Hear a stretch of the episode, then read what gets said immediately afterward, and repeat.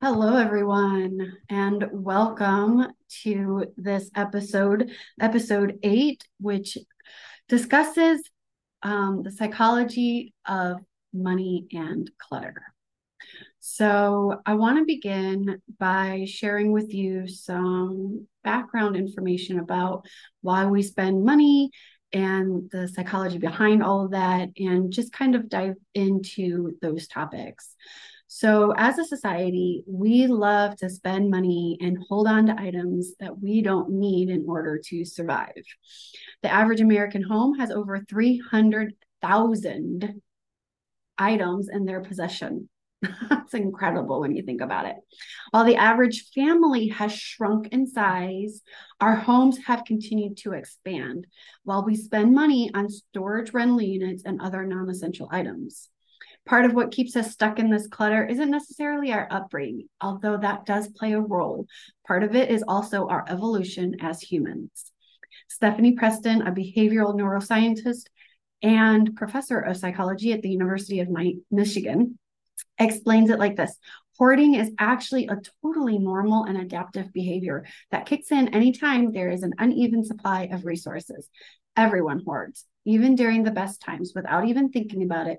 People like to have beans in the pantry, money in their savings, and chocolates hidden away from their children. These are all hoards. I want you to know that these are not necessarily bad things to have. It becomes a problem when it inhibits us to break through the hoard and these collections of clutter and be able to be an active member of life and enjoying the moment of where we are and the situation that is before us. Clutter can get in the way of our happiness and our enjoyment, and that is when it starts to affect our daily activities. So, knowing that we are already hardwired in this manner from our past, spanning over many generations, you can see why some people really struggle to let go of the clutter. We didn't always have what we needed, and storing things for supplies to get us through harsh winters is something that has carried over into our current society being buried in clutter can cause us to miss important dates such as bill reminders, late fees, and past due notices can add up over time. And having less clutter is li- is linked to having more liquid income. So, since clutter can consume our physical spaces, it can also play a role in our ability to pay bills on time and to keep up with everything as our day goes on. How many of us have had late fees because we misplaced an important bill or two? I know I have more than once and more than I care to admit. In fact, sometimes bills get so lost that they go into collections and I realize that, you know, I get the collection notice after the fact and then I contact them and say, "Can I just pay the you know, the office instead of you people and by most standards you can, sometimes you can't, but you know that feeling of helplessness of feeling like you're failing as an adult but also feeling like we're being defeated because we can't even manage this time management properly you know? So it can feel defeating and make us feel like we're just not where we should be right? But all is well. Everyone has these problems and everyone has their own setbacks so I want to share with you some statistics of clutter.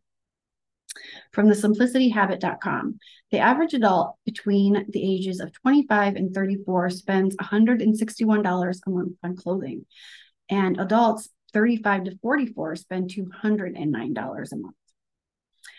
The average family spends $1,800 per year on clothing. Globally, the apparel industry is worth an amazing $2.4 trillion.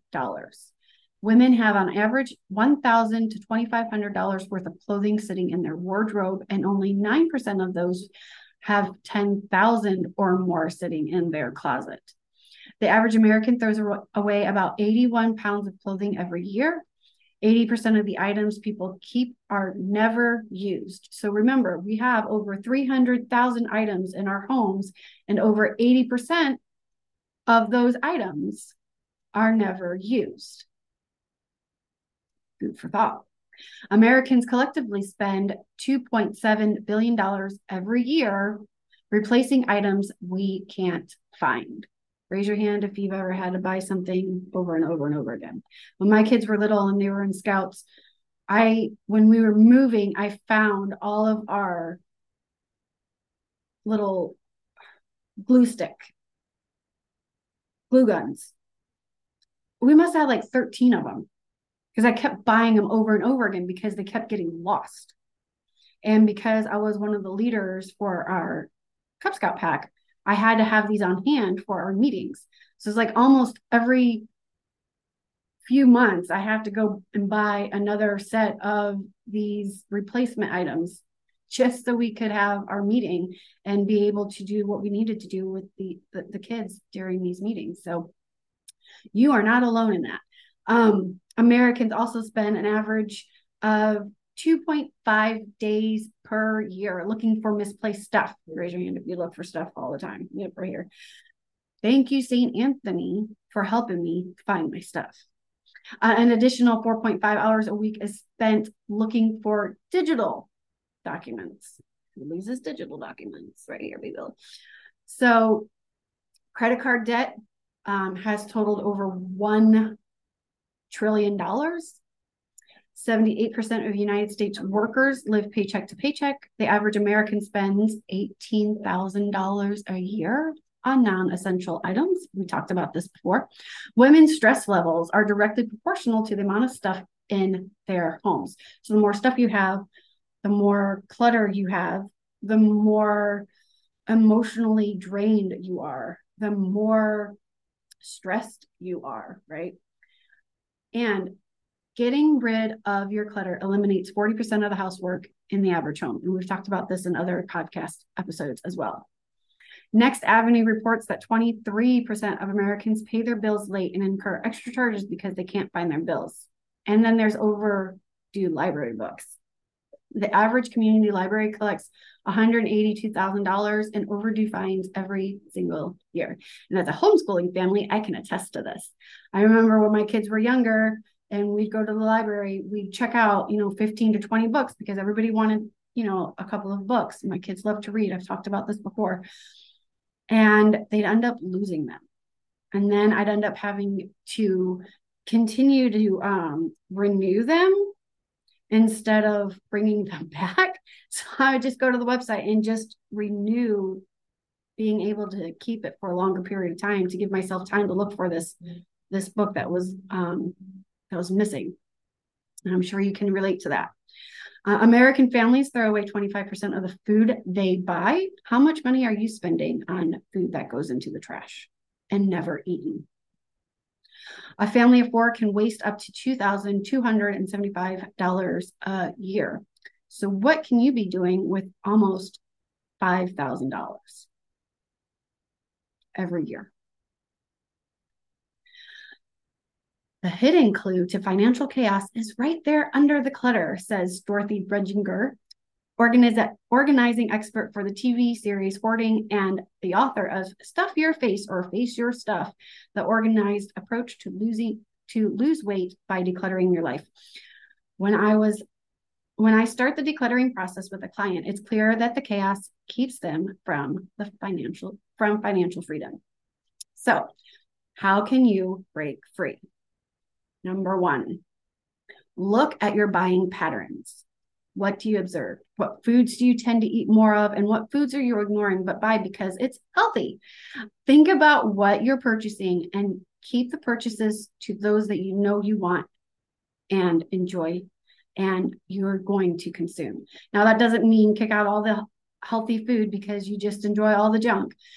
Maybe start shifting your buying habits and your behavioral habits and buying more healthy things and less junk food and getting into the habit of eating you know fruits and vegetables or um, different types of snacks that are going to be beneficial for you in a healthy way rather than snacking on say potato chips or something so think about what it is that you're purchasing and how those purchases are being made and how frequently you are going to the store Always go to the store on a full stomach. Never go shopping on an empty stomach. You will end up buying things you do not need. Trust me. when you go shopping, do you ever find yourself window shopping or buying things that you don't need. Why? Remember in the past episodes, I suggest that putting your money aside that you are buying or you want to buy, set it aside for something fun, like a family outing, a dinner out, or a vacation. How can you utilize that money to benefit the whole family instead of buying something, you know, $20 here or $40 there. And every month it just adds up. And over the process of an entire year, it's almost $18,000. What can you do with that money instead? So, what is your relationship with money? Are you tracking your spending habits? Are you tracking what is going in your bank account and what is going out of your bank account? And if not, why not? Find apps or appropriate, you know, there are so many um, Excel sheets out there that can help you with your budget and everything and keeping money readily available what it is that you're spending and what it is that you're saving. So track those spending habits so you know exactly what you have, where it's going, and why it's going there.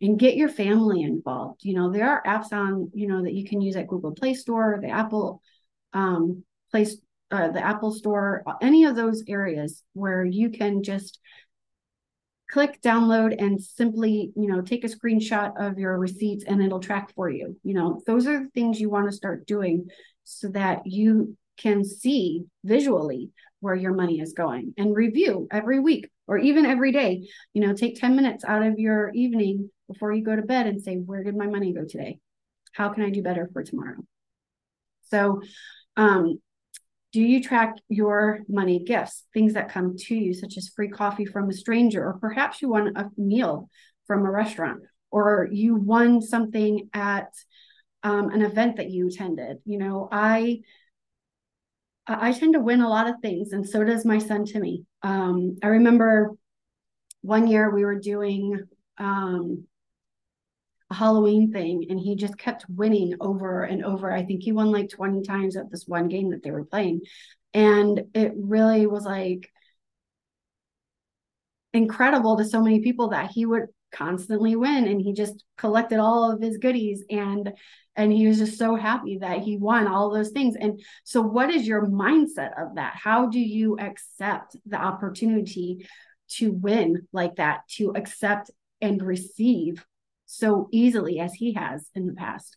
And I guarantee once you start looking at things differently and start receiving with open hands and open arms and just being grateful for those opportunities, you'll start seeing them trickle in a little bit more. So, what about money pops into your mind when you hear that word? What is it about money from your childhood? What are your first money memories? And I know for me, um, it was knowing that we didn't have enough money because my parents constantly fought that we didn't have any money. Um, we ended up having to rely on food stamps. We had to rely on um, money from our church. And so I constantly heard these arguments about how we didn't have any money when I was younger, like, you know, really young, five, six years old. And my parents would take us out to dinner every once in a while, every, you know, on a Sunday, which is rare, but they did. And during those times, I would refuse to eat because we were constantly told we didn't have any money. So it's my way of not spending money because I didn't want to be responsible for spending the money and my parents fighting because we didn't have any money. And because of this, it frustrated my parents so, so much. I would always get into trouble for this behavior, like constantly. Like my parents didn't understand and I didn't know how to explain it to them because I'd say, We don't have the money for this. Why are we doing this? And they'd be like, Don't worry about it. But when you constantly hear over and over how there's no money to put food on the table. There's no money to pay for the bills. There's no money, and they're constantly fighting over no money.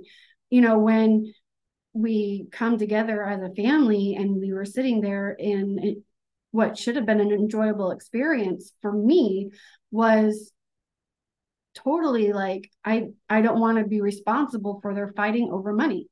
And so that's why I refused to eat when we would go out. And and it was this never under never ending cycle of me not eating and refusing to eat.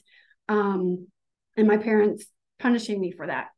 Um, because I felt like I was contributing to them not fighting because we were I wasn't spending money that they didn't have. That makes sense. And my parents never explained it to me saying that, oh, we have extra money this month and we want to treat you guys to something fun. Um, they never shared that with us. And so I think that kind of reinforced that thought of not having enough money because they never shared with us when we did have the money. Okay. So I only grew up knowing that people constantly fought over money and and and today, you know, my money relationship is a little bit more different. I'm not as um reserved I guess when I go out. I actually enjoy, you know, a good meal. Um, it took me a really long time to enjoy food. Um, and you might see something like that in yourself where you buy the cheapest thing or you go out and you don't spend a whole lot because you were raised in that kind of environment the same as I was. And so you restrict yourself and you don't allow yourself to enjoy.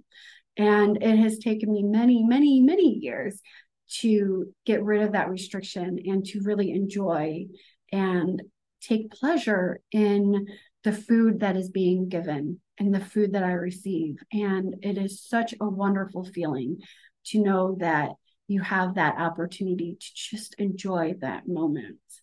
Right. So, those are some things that I wanted to share with you today. I want you to go into where your money memories are, kind of dig deep, um, write it all down. And this may be kind of an emotional exercise for you to do. So make sure you're spending time alone. And if you want to have an accountability partner, you know, hook up with a friend and say, This is what I'm doing. You don't have to do anything, just be there with me and in the present and just allow me to release everything that's coming up for me in a safe in a safe environment. And if you find yourself unable to find somebody that can hold that space for you, definitely reach out and I'll give you my information in a, in a few minutes. But I want you, as you do this exercise, take the time to look over everything that you've written out and then reaffirm to yourself that you are not a bad person for having those beliefs. You are not a bad person for how you handle money today or yesterday. You are an incredible, worthy individual. And reaffirm that to yourself every single step that you remember, every single memory that you remember. And breathe in all that the universe has to offer for you and breathe out and release all that stuff that's holding you back, that's junking up inside of you. Just let it go. So, again, if you're struggling to stay accountable with regards to spending money and buying unnecessary items, then I encourage you to reach out to me at heartledconcierge.com backslash schedule One of these days, I'm going to get that right. And set up your free consultation so we can review where you are and where you want to be. I hope you've enjoyed this episode, and I look forward to our next conversation. Take care.